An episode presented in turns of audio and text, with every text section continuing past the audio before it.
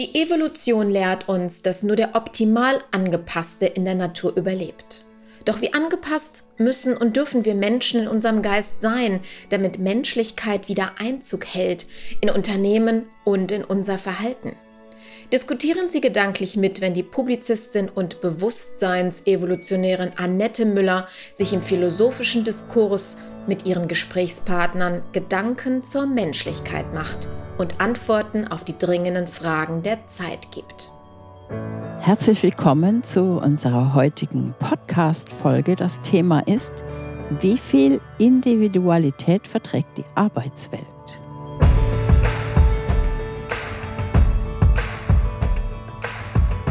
Meine Frage, was genau ist eine Arbeitswelt? Ja, ich denke, das ist das, was wir alle täglich erleben in den Betrieben, in den Unternehmen, in der Wertschöpfungskette. Jeder, der irgendwo arbeitet, ist natürlich Teil der Arbeitswelt, ist eingebunden in ein System aus Kollegen, aus ähm, Vorgesetzten, aus Kunden, aus Lieferanten, jeder an seinem Platz. Das alles macht die Arbeitswelt aus. Und da ist eben die Frage, wie viel Individualität kann ich haben, kann ich leben, kann ich mir leisten, gerade weil ich eingebunden bin in derart komplexe Systeme. Also ich finde, es ist ein ganz großer Unterschied, ob ich in einem kleinen Unternehmen arbeite oder ob ich in einem ganz großen Unternehmen irgendwo am Fließband bin und meine vorgegebenen ähm, äh, äh Routinen habe. Das ist ein großer Unterschied. Also bei den vorgegebenen Routinen, da verträgt wahrscheinlich äh, die Arbeitswelt die Individualität eines ganz besonderen Outfits zum Beispiel, mit dem ich mich dann unterscheiden kann.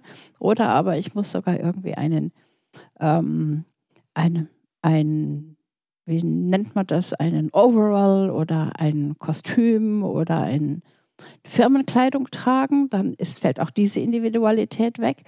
Aber wenn ich in einem kleinen Betrieb arbeite, ist das ja sowieso eine ganz andere Frage. Also ich finde, da muss man schon sehr differenzieren und kann das überhaupt nicht pauschal beantworten. Ja, das stimmt natürlich zum Teil. Ähm, ich habe jetzt primär die kleinen Unternehmen im Blick, A, weil ich selbst kleines Unternehmen habe, B, weil meine, Unter meine Kunden in der Regel auch kleine Unternehmen sind.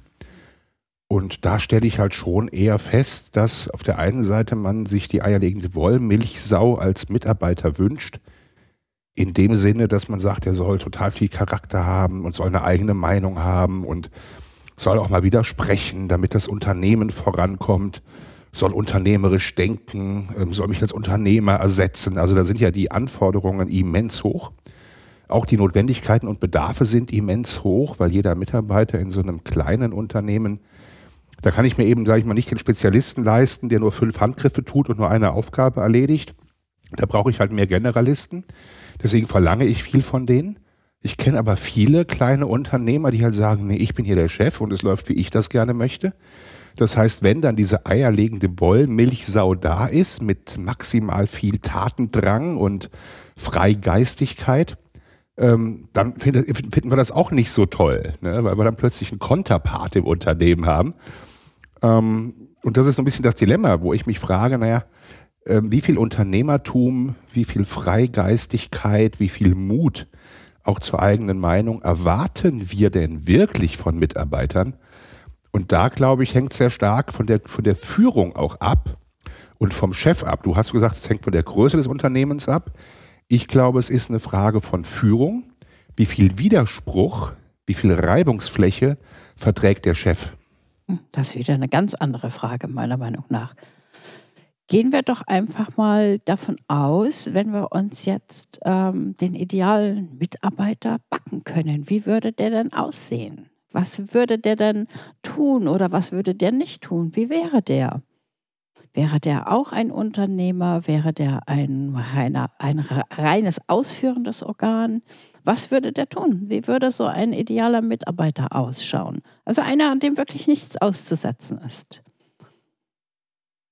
Wäre das die Frage ist, glaube ich, ja, die Frage ist sehr schwer zu beantworten, weil am Ende natürlich im Raum steht, was hat dieser Mitarbeiter denn zu tun?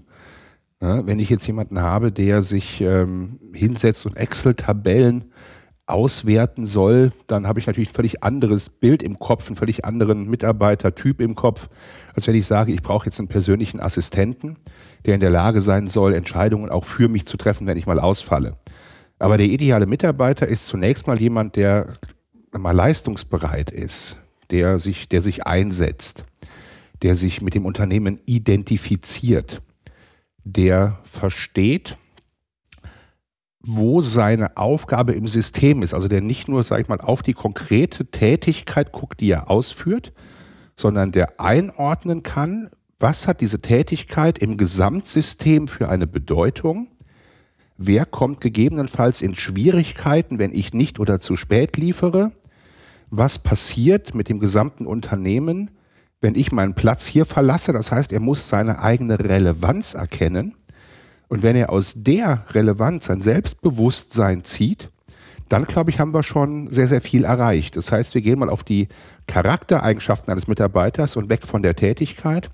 Ich glaube, dann wären das so die vier oder fünf, ähm, die ich mir zumindest wünschen würde. Mhm. Das heißt also, wir wollen auf gar keinen Fall einen Roboter, ne? Oder vielleicht manchmal doch. Ich glaube, dass ein guter Mitarbeiter manchmal auch Roboter sein muss. Ähm, nicht im Sinne von, dass man das entmenschlicht, das ist jetzt gar nicht, äh, gar nicht der Ansatz, aber es gibt natürlich in jedem Unternehmen Stoßzeiten, wo so viel Druck im Kessel ist durch Kunden, durch enge Fristen, durch Auftragsspitzen, dass einfach nur funktioniert werden muss. Und dann ist auch der Chef idealerweise nur ein Roboter in solchen Situationen. Das ist keine Frage von Mitarbeit oder nicht. Ganz klar, also meiner Meinung nach ist der Chef immer der erste Roboter, weil der hält durch, der macht weiter, auch wenn ihm nicht danach steht. Also wir haben ja hier Gedanken zur Menschlichkeit. Ja, also inwieweit ist eben diese Individualität eben auch eine menschliche Komponente? Das ist ganz wichtig. Meiner Meinung nach ist es immer die Motivation des Mitarbeiters, die die Qualität der Mitarbeit auch dann eben ausmacht. Wenn einem Mitarbeiter die Arbeit Spaß macht und er sie für sinnvoll hält, dann wird er sehr, sehr gerne morgens aufstehen, um an seinen Arbeitsplatz zu fahren und nicht sagen, boah, jetzt muss ich da schon wieder hin, da gefällt es mir nicht. Und das haben wir ja in ganz, ganz vielen Betrieben, das haben wir ja im ganzen Land, das haben wir ja in ganz Europa, das haben wir ja überall, dass die Menschen global frustriert sind an ihrem Arbeitsplatz und mit der Arbeit an sich, die sie machen. Und da liegt für mich der Fehler im System. Als ähm, Chefin von einem kleinen Mitarbeiterstab kann ich aus meiner eigenen Erfahrung sagen, dass es ein Kunststück ist, wirklich ein solches Vorbild zu sein und eine solche Firma zu kreieren, wo die Menschen und die Mitarbeiter mit ähm, vollem Herzen und aus voller Leistungskraft und mit viel Spaß bei der Sache sind und einfach da sind und das als Lebensaufgabe auch sehen, dieses Unternehmen zu fördern, in diesem Unternehmen zu sein. Und das ist auch ein bewusstseins-evolutionärer Prozess, der ähm, dem Unternehmer obliegt. Ja, also der Unternehmer muss schauen, was tue ich da überhaupt? Wie tue ich es? Ja, einfach nur Befehle ausführen, naja, das ist nicht das, was ein Mitarbeiter heute will. Ich glaube, die Zeiten sind aber ohnehin auch vorbei. Also ich sag mal, wenn wir jetzt über Digitalisierung reden, über künstliche Intelligenz sprechen, dann sind Arbeiten, die mit dem Führungsinstrument Befehl und Kontrolle überhaupt zu erledigen sind, ohnehin dabei auszusterben. Also da würde ich mal vermuten, dass es diese recht banalen Tätigkeiten in absehbarer Zeit gar nicht mehr geben wird. Also ich denke mal, da würden ja zahlreiche, zahlreiche Arbeitnehmer aber jetzt wirklich heftig widersprechen. Das, da bin ich der Überzeugung, dass sie sagen, ja gut, vielleicht in 100 Jahren oder so. Aber was ist, was ist mit mir heute? Ich glaube, dass das in vier, fünf, sechs Jahren schon der Fall sein wird. Also je einfacher ich als Mitarbeiter mit Befehl und Kontrolle zu führen bin, je einfacher meine Tätigkeit auch ist, also in Bezug auf die Komplexität, nicht in Bezug auf die, die Last, die ich vielleicht zu tragen habe, umso eher kann ich eben auch durch Maschinen, du hast eben auch von Robotern gesprochen, natürlich ersetzt werden. Insofern wird sich die Arbeitswelt schon extrem verändern. Ähm, ich wage einfach mal die These, dass wenn wir jetzt mal 10, 15 Jahre weiter denken und die ganze Digitalisierung hier weiter zugeschlagen hat, wir nur noch Individualisten haben, die arbeiten, weil nur die in der Lage sind, ähm, komplexe Entscheidungen auch zu treffen und weil auf der anderen Seite der Kunde mehr Menschlichkeit auch erwartet im Sinne der Individualität des Gesamtunternehmens. Also ich habe die glückliche Lage, dass ich äh, sehr gute Mitarbeiter habe, die sich auch über die Maßen engagieren und dass teilweise Kunden zu mir kommen und sagen, ich möchte gerne bei dir Kunde sein, weil genau dieser und jener Mitarbeiter bei dir ist und ich möchte bewusst von dem die Leistung in, in Anspruch nehmen. Das heißt, ich habe dann wirklich Mitarbeiter, die eine eigene Marke sind, die mit ihrer Persönlichkeit überzeugt haben, wo gar nicht ich als Unternehmen empfohlen werde, sondern bewusst gesagt hat, der Falk hat den Mitarbeiter und wenn du von dem bedient wirst, dann bist du gut drauf und so sorgen dafür, dass meine Mitarbeiter dafür, dass ich neue Kunden bekomme. Damit sichern sie auch ihren eigenen Arbeitsplatz. Das ist natürlich der Idealzustand. Aber wir sind eben in einem kreativen Bereich tätig, wo ich nicht sagen kann, dass ein, ein Roboter das ersetzen kann. Ich wollte gerade darauf ansprechen, dass ja eben auch das, was da die Firma liefert, ausschlaggebend für den Mitarbeiter ist. Inwieweit kann der auch mit seiner Ethik dahinter stehen? Also ich habe jetzt zum Beispiel ganz konkret ähm, den Fall, dass ähm, ich mich mit jemandem beschäftige, der bei einer Firma arbeitet, die ein total tolles Firmenumfeld hat und der trotzdem in einem ganz großen Zwiespalt sich befindet, dass er für diese Firma arbeitet. Der hat eine super Stelle, der verdient unglaublich viel Geld. Ähm, es geht ihm richtig gut, aber er sagt, die liefert Waffen. Die machen auch Waffen, nicht nur, aber auch. Und am liebsten würde er sagen, nein, da möchte ich nicht arbeiten. Aber er muss da arbeiten. Das heißt, er muss mit seinem Gewissen kämpfen, um eben an seinem Arbeitsplatz zu sein. Jetzt hat diese Firma es allerdings geschafft, dass die Mitarbeiterbindung so hoch ist und dass der Spaß an der Arbeit auch so hoch ist, weil ich mir denke, das ist jetzt eine Vermutung von mir, wenn das nicht so wäre, wären eben viele von der Belegschaft weg, weil sie sagen, okay, ich kann das nicht unterstützen, weil so und so viele Menschen durch meine Arbeitskraft einfach sterben. Das ist so. Ja, das ist natürlich eine Facette und ich glaube, es hat noch ein paar mehr. Ähm, weil wir eigentlich drei, drei Tendenzen im Moment allgemein haben in der Gesellschaft. Das eine ist, zurzeit haben wir Vollbeschäftigung oder nahezu Vollbeschäftigung. Wir haben einen Fachkräftemangel. Und heute würde ich ganz einfach sagen, naja, du musst ja nicht arbeiten und wenn du heute arbeitslos wirst, findest du sofort was Neues. Das heißt, im Moment haben wir sagen wir, einen sehr, sehr stark ausgeprägten Arbeitnehmermarkt, wo sich Arbeitnehmer ohnehin den Luxus leisten können, zu widersprechen ähm, und finden sofort an einer anderen Stelle einen anderen Job. Also wenn das so ein Dilemma für ihn ist, könnte er sich jeden Tag anders entscheiden, gerade wenn er jetzt in einer verantwortungsvollen Position arbeitet. Wir haben auf der anderen Seite die Entwicklung, dass die Digitalisierung kommt und einfache Jobs einfach demnächst wegrationalisiert werden.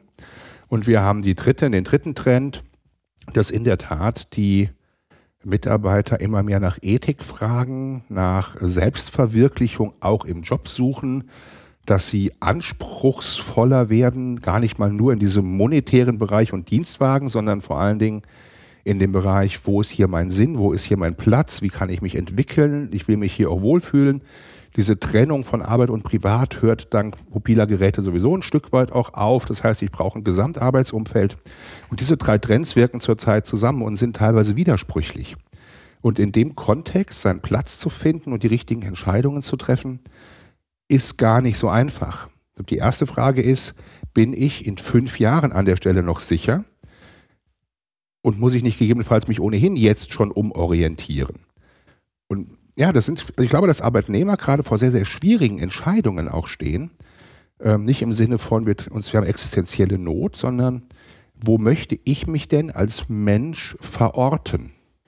Sind ganz, ganz tiefgehende, sehr schwierige Fragen, die so individuell sind, dass ich das jetzt überhaupt nicht pauschalisieren könnte. Also ich würde mich jetzt eher auf das ganze System konzentrieren, weil für mich in diesem System grundlegend ein Fehler ist. Ja, also wir müssen, wir, wir schauen, wozu dieses gesamte Wirtschaftssystem auch dient und wo es hinführt. Weil wir ja alle in dieses Wirtschaftssystem eingebunden sind und finden unsere Individualität im Privatleben und am Arbeitsplatz, aber innerhalb dieses Systems. Und sehr viele leiden auch unter dem System. Ja, inklusive Unternehmern. Das ist ja ganz wichtig, weil der Unternehmer unterstützt mit jedem Schritt, den er tut, mit allem, was er tut, genau dieses System, weil er dazu gezwungen ist, das System zu unterstützen. Ja, das ist ja ohne Frage so. Also ich bin auch ähm, dankbar, dass du ein Stück weit diesen Widerspruch zwischen dem ähm, bourgeois selbstständig entscheidenden, kapitalistisch denkenden, gewinnmaximierenden Unternehmers auf der einen Seite und dem ausgebeuteten, fremdbestimmten Mitarbeiter auf der anderen Seite aufhebst, weil am Ende, sag ich mal, sitzen sowohl in einem Unternehmen Chef und Angestellte im gleichen Boot, so ist es. als auch eben im Gesamtsystem. Ne? Am Ende muss jeder seine, seine Last auch tragen und ähm, dass Unternehmer immer, sage ich mal, frei entscheiden können, ist eben auch nicht so. Ganz, am Ende, ganz am Ende des Tages sind viele Unternehmer auch nur Angestellte ähm, ihrer Kunden ähm, müssen da auch liefern, sind in den Leistungszwang eingebunden, geben auch Druck von außen weiter. Selbstverständlich. Und ich glaube, dass wir da in der Tat mehr Menschlichkeit im Sinne von Verständnis und mehr Menschlichkeit im Sinne von Miteinander brauchen, dass diese Klassenkämpferparolen, die da auch so kursieren, ein Stück weit aufhören. Am Ende sitzen alle im gleichen Boot und müssen gucken, dass sie ihren Betrieb erhalten, nach vorne bringen und zukunftsfit machen. Und auch der Chef leidet unter der Digitalisierung. Es macht keinem Chef Spaß, Menschen zu entlassen. Es macht keinem Chef Spaß, einen Riesenwandel vollziehen zu müssen, weil die Märkte sich ändern. Es sind nicht nur die kleinen Rädchen, die darunter leiden. Es ist am Ende wirklich jeder. Und da muss man sich wirklich fragen, und da bin ich dir dankbar, dass du das auch aufwirfst, wie viel Menschlichkeit steckt eigentlich in einem System, das dem Kommerz untergeordnet ist. Und ich bin weiß Gott kein Antikapitalist. Nein, also überhaupt nicht, sondern im, also ich, ich auch nicht. Aber trotzdem ist es so, dass meiner Meinung nach eben auch dieser Klassenkampf ähm, manipuliert ist. Dass sozusagen der Unternehmer und der Arbeitnehmer, dass die gegeneinander aufgehetzt sind. Aber wenn jetzt ein Arbeitnehmer in die Schuhe des Unternehmers tritt dann ähm, merkt er ganz schnell, ach nee, ich möchte doch lieber um ähm, 17 Uhr nach Hause gehen und den Fernseher anmachen und nicht, was weiß ich, bis morgens um zwei jetzt noch irgendwelche Probleme wälzen. Ja, weil die das ja überhaupt gar nicht, wer, wer weiß das denn schon? Das weiß ja nur derjenige, der schon mal in diesen Schuhen gelaufen ist. Ja.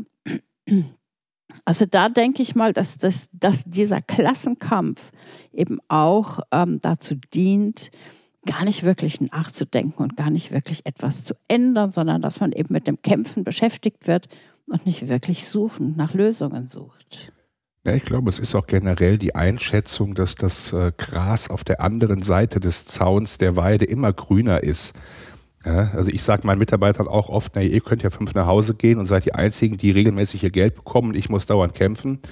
Ähm, bei mir sehen sie aber dann auch, dass ich ein großes Auto fahre, in teuren Hotels bin und ständig unterwegs bin und jeder sagt, du hast das bessere Leben. Ähm, nicht jeder ist in der Lage, jede Verantwortung auch zu tragen.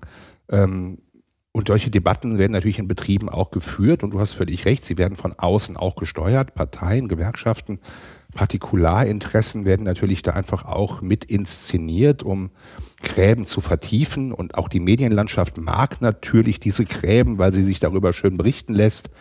Das ist ohne Frage so.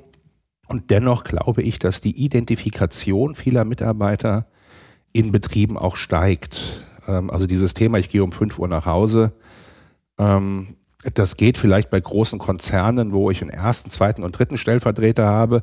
Ne, die Läden brechen nicht zusammen, wenn der erste im Urlaub ist, der zweite ist krank, dann ist noch der dritte da. Ähm, der entsprechend ähm, die Sachen erledigen kann. Und wenn nicht, ist es ja auch nicht so schlimm, ist eh too big to fail. Ähm, aber bei kleinen Unternehmen findet das so gut wie gar nicht statt. Die gehen zugrunde ohne Individualität, ähm, weil da die Mitarbeiter noch viel, viel wichtiger sind. Und kein Mitarbeiter in wirklich kleinen Betrieben mit drei, vier, fünf Leuten ist ein Rädchen. Im Gegenteil. Die sind alle aus meiner Sicht kleine Chefs oder müssen zumindest in die Rolle eines kleinen Entscheidungsträgers hineinwachsen. Und dazu muss der Chef sie aber auch befähigen und ermutigen. Ich finde ermutigen einen ganz, ganz wichtigen Begriff, wenn es um Individualität geht. Ja, was, was in meiner Firma passiert im Moment ist, dass ich persönlich eine Bewusstseinsentwicklung durchmache, weil ich eben immer Interesse daran habe, meine Fähigkeiten, meine, meinen Überblick und alles zu schulen.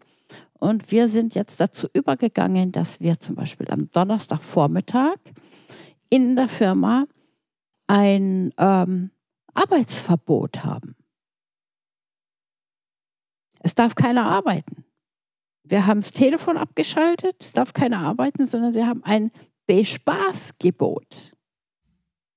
Das heißt also, wir haben wirklich einen Vormittag, der besteht entweder aus einer Stunde, aus zwei Stunden, aus drei Stunden, wo die Mitarbeiter sich miteinander treffen und etwas zusammen unternehmen. Und da wird dann eben überlegt, was machen wir? Äh, gehen wir jetzt spazieren? Machen wir irgendeinen Kurs? Ähm, äh, machen wir ein Frühstück zusammen? Gehen wir grillen? Und so weiter und so fort. Also es geht wirklich darum, dass das Team sich findet und sich Zeit hat zu besprechen, was man normalerweise unter Freunden machen würde. Ja, wir gehen jetzt, was weiß ich, ähm, Kaffee trinken oder wir gehen zusammen ins Kino oder sowas. Das ist jetzt etwas, was bei uns in der Firma da ist. Und das ist unglaublich, wie die Stimmung sich geändert hat. Das ist wirklich so richtig sensationell. Es kommt jeder lächelnd rein. Und zwar nicht nur an diesem Donnerstag, sondern jeden Tag. Gut, dann würde ich mal behaupten, du hast nicht genug zu tun. Das wäre bei uns jetzt völlig undenkbar. Aber das ich kann. Äh meint man vielleicht, dass es undenkbar ist. Da kommt es natürlich wieder darauf an, was habe ich jetzt für eine Zielvorgabe. Wo ist mein Ziel als Unternehmer? Wo ist mein Ziel in meinem Geschäft? Was gewährleistet sein muss als allererstes, ist, dass Gehälter gezahlt werden können. Ja, inklusive mein eigenes hoffentlich. Ja?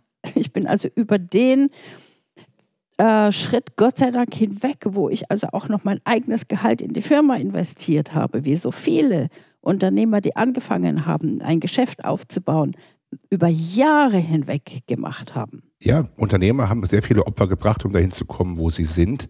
Ähm, deswegen glaube ich auch, dass viele Unternehmer sehr ängstlich sind, dass ihnen das wieder passiert und deswegen auch überproportional viel arbeiten. Ähm, war auch aus Verantwortung für ihre Mitarbeiter. Nur ich bleibe bei dem Punkt, ähm, ich bin auch immer überrascht, wenn bei Google dann gesagt wird, die haben einen Tag frei und können da kreativ arbeiten. Das ist ja alles ganz toll und mag für Google funktionieren. Und auch wenn du sagst, du hast einen freien Donnerstag. Vormittag. Find, mhm. Ja, einen freien Donnerstag immerhin, aber hast einen halben Tag in der Woche, wo ich sage, okay, habe ich Bewunderung für.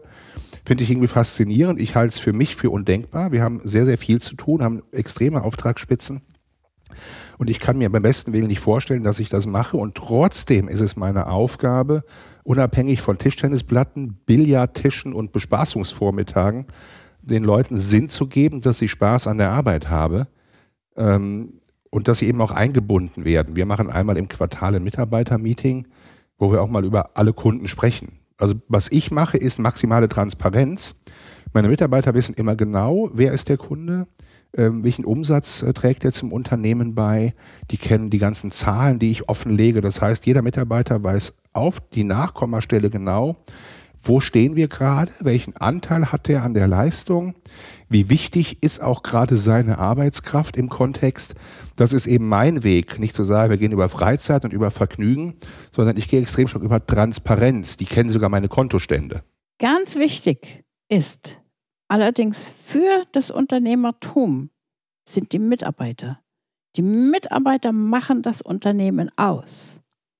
Vielleicht ist es ein guter Gedanke, mal ein etwas weniger Umsatz zu machen, aber dann eben schauen, dass die Mitarbeiter immer in ihrer Leistungsfähigkeit bleiben, dass sie nicht krank werden, dass sie keinen Burnout haben, dass sie, das ist ganz wichtig, ja, weil im Endeffekt ist ein kranker Mitarbeiter, ein Mitarbeiter, der ins Burnout fällt, kostet so unglaublich viel mehr als jetzt zum Beispiel eine Stunde oder zwei Stunden oder drei Stunden donnerstags morgens frei zu haben. Es ist eine Sache der Kalkulation. Es ist auch eine Sache der eigenen Zufriedenheit, des eigenen Glücks des Unternehmens. Wenn ich ins Unternehmen komme, dann werde ich begrüßt, und die Leute freuen sich. Es ist doch ein Unterschied, ob ich dann oder ins Unternehmen komme und die Leute denken sich, scheiß Chef. Ja, also zum Thema Burnout habe ich auch nochmal eine ganz eigene Meinung. Ähm, weil du tust ja jetzt so, als ob zu viel Arbeit automatisch in den Burnout führt. Ich nehme schon wahr. Frustrierende ja, Arbeit. Ja, also das schon eher, aber ich nehme halt wahr, dass Menschen, die ich jahrelang als relativ phlegmatisch erlebt habe, dann plötzlich einen Burnout kriegen, wo ich mich schon frage, hat der jemals geburnt? Da bin ich ein bisschen kritisch. Bin ich ganz bei dir, bin ich auch sehr kritisch. Es ist ein tolles Modewort auch. Kann sich gut darauf ausruhen.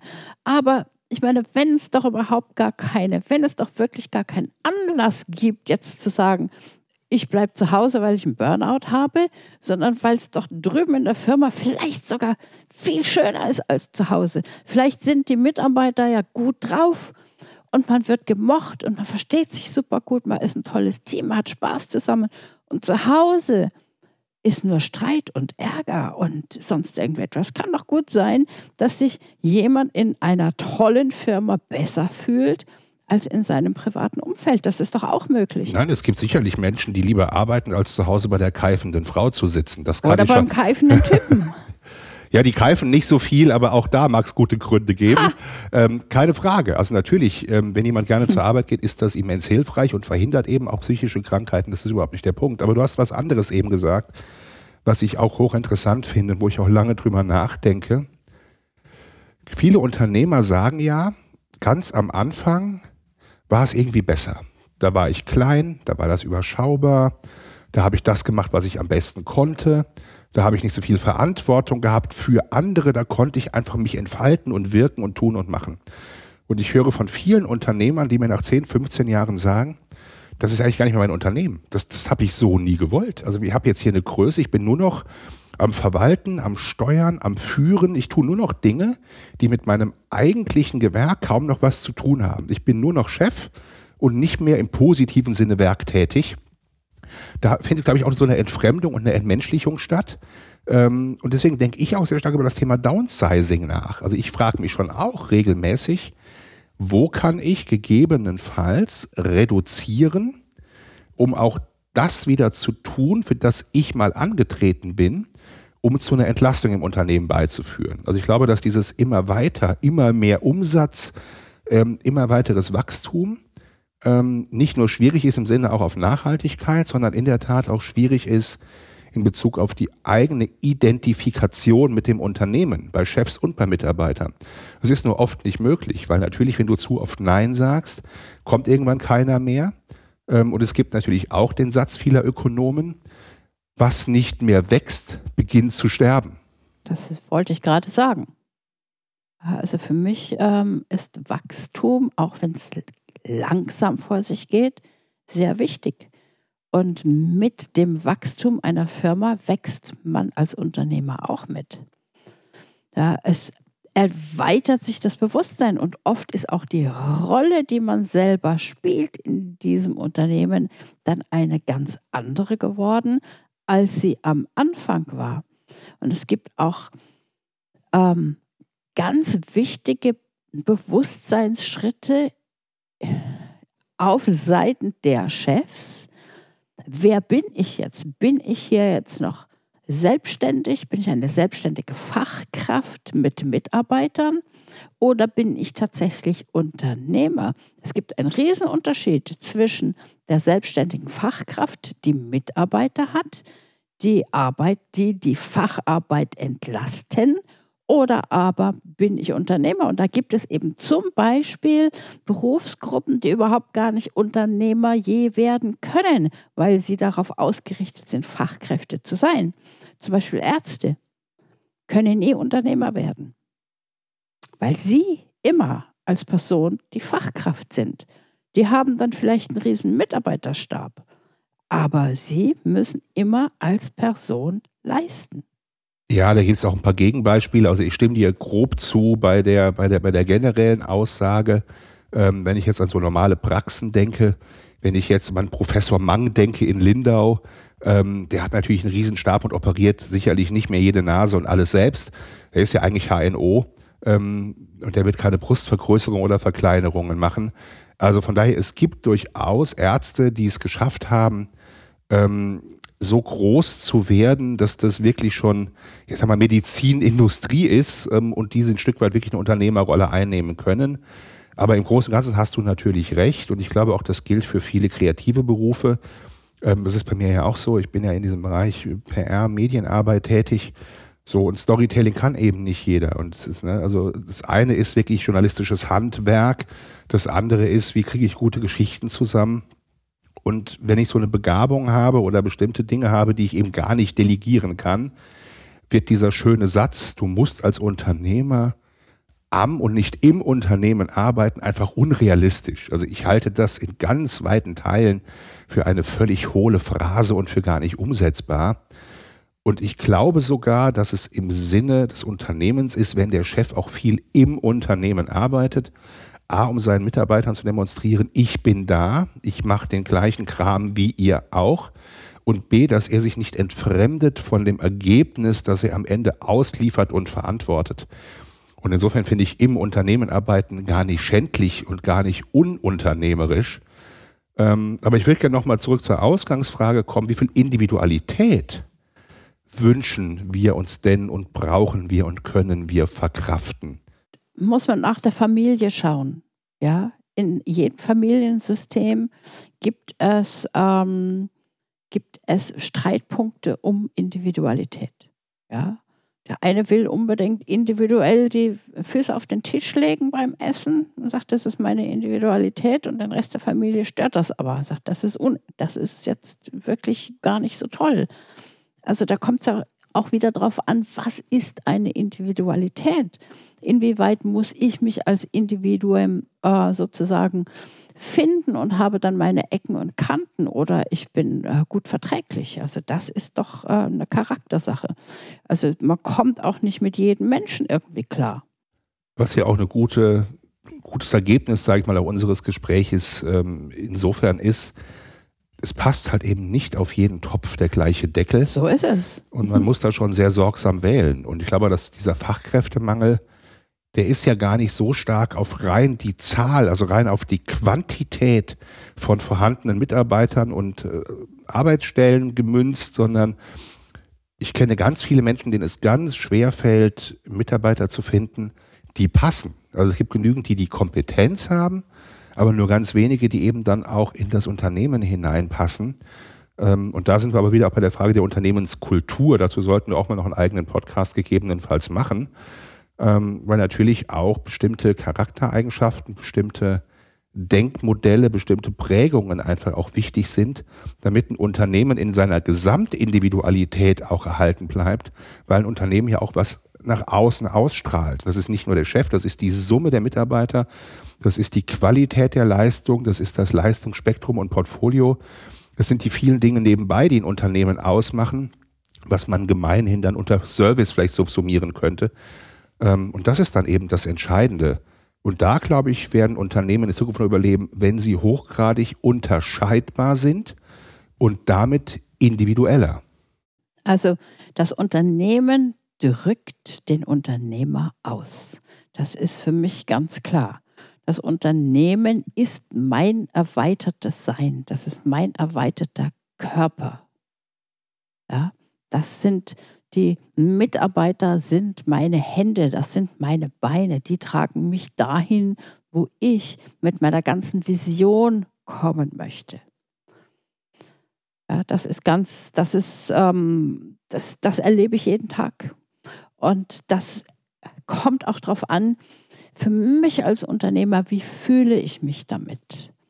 Bin ich damit glücklich? Bin ich damit zufrieden? Kann ich schlafen in der Nacht? Habe ich irgendwelche Sorgen? Ähm, bin ich selber kurz vor dem Burnout? Ähm, wir sind wie ein Organismus, der sich gegenseitig unterstützt. Und es ist ganz wichtig zu schauen, dass jedes Organ in diesem Organismus auch wirklich funktioniert. Das heißt, es muss gesund sein. Ja, und deshalb ist eben seelische Gesundheit, emotionale Gesundheit, körperliche Gesundheit, Gesundheit am Arbeitsplatz, im Unternehmen, gesundes Unternehmen, Ethik im Unternehmen, Zielsetzung muss eine gesunde sein und keine zerstörerische sein. Ganz wichtig für das Ganze. Für das Ganze. Wir müssen es als Ganzes betrachten. Denn wenn wir das nicht als Ganzes betrachten und irgendwo etwas übersehen, dann wird sich das später einfach wieder rächen. Und zwar, wo rächt es sich? Es rächt sich auch an der Gesundheit des Unternehmers selber. Das ist ganz wichtig. Also für mich ist es ein, eine Grundlage meines Handelns, meines Denkens, meines, meiner Selbstreflexion und allem. Also ich muss dem auf den Grund gehen wo will ich hin, was ist mein Wert im Unternehmen, was ist hier auch das Fundament und das muss für mich gesund sein. Und das heißt aber dann primär, dass der Unternehmer seine Individualität im Unternehmen, im System umsetzen muss. Und dann ist die Entscheidung, wie viel Individualität wünscht er sich, dann auch seine. Denn wenn du sagst, es sind meine Hände, es, sind, es ist mein Körper, es ist mein Organismus, ähm, die Mitarbeiter tragen mich dahin, wo ich will, ähm, sag mal, wenn meine Hand und mein Fuß jeweils tut, was ich will, hätte ich auch ein Problem, ähm, wenn ich das nicht steuern kann. Also von daher ist immer auch die Frage, ich kann das schmücken, ich kann das, ähm, kann entscheiden, wie ich das irgendwo kleide, ich kann mich entscheiden, wie ich damit umgehen möchte. Aber dann sind wir ja sehr stark auf einer Ebene, wo wir sagen, Individualität muss zugelassen werden vom Inhaber, muss gefördert werden, aber es darf auch so sein, dass man sie in seinem Unternehmen, in seinem Körper gar nicht unbedingt möchte. Und dann sind wir aber wieder an dem Standpunkt, wo wir sagen, okay, dann, dann ist es ja so, wie es jetzt ist, im Grunde richtig, ähm, weil es Unternehmen gibt, die wirklich ganz, ganz schräge Typen bewusst beschäftigen. Manche gehe ich in Supermärkte, dann sind Menschen im Gesicht tätowiert und haben Ohrringe und sind, sind Punks. Ähm, dann, je nachdem, was es in dem Laden zu kaufen gibt, irgendwie sagt, das passt jetzt irgendwie auch hin, ist irgendwie cool, ist Stereotyp. Äh, und bei anderen, wo man eben denkt, naja, dass die immer noch im Anzug rumlaufen, so Deutschbanker-Typen, ähm, da sagst du ja auch, ist irgendwie Stereotyp. Ähm, also hängt es davon ab, wo du arbeitest und wie der Vorgesetzte funktioniert und was der sich wünscht. Wir haben doch den Spruch, der Unternehmer ist der Kopf des Unternehmens. Und es ist doch der Kopf unseres Körpers, der steuert, wo uns die Füße hintragen. Ja, oder was die Hand macht. Die Hand macht doch nichts von alleine. Und die Füße, die gehen doch auch nicht, ähm, was weiß ich, nach hinten, wenn wir eigentlich nach vorne wollen, weil wir haben doch hier oben, wir steuern das. Und das ist ganz wichtig, dass wir als Unternehmer auch erkennen, dass unser ganzes Sein, unsere ganze Individualität sich in diesem Körper ausdrückt. Ja, das ist die Unternehmerperspektive. Aber die Frage ist ja, wie viel Individualität verträgt die Arbeitswelt? Wenn ich bei diesem Bild des Körpers bleibe, dann erlaube ich relativ wenig Individualität. Also ich weiß nicht, was da nicht individuell sein soll, weil der Fuß sieht ganz anders aus als die Hand. Aber es bleibt immer ein Fuß. ja, sicher. ne? Und der Mitarbeiter bleibt immer der Mitarbeiter und der eine Mitarbeiter und der andere bleibt immer der Mitarbeiter. Ja, es ist ja wichtig, dass dieses Gesamt, dieser Schwarm, die Schwarmintelligenz in eine Richtung geht. Das ist doch das Wichtige. Ist doch egal, ob der jetzt rote Federn hat oder grüne Federn hat oder sonst irgendetwas. Hauptsache, die Schwarmintelligenz geht in eine Richtung. Gut, im Unternehmen Schwarmintelligenz sind, wäre auch nochmal ein eigenes Thema. Da wäre ich jetzt sehr vorsichtig, das so zu definieren. Ähm, aber, aber ich kann es aus meiner Situation nur sagen. Ich wünsche mir in ganz, ganz vielen Situationen, um in deinem Bild zu bleiben, einfach viel mehr Hände, weil einfach viel zu viel zu tun ist und viel zu wenig Ressourcen, die das alles abarbeiten können. Also ich habe unheimlich oft den Wunsch nach Händen.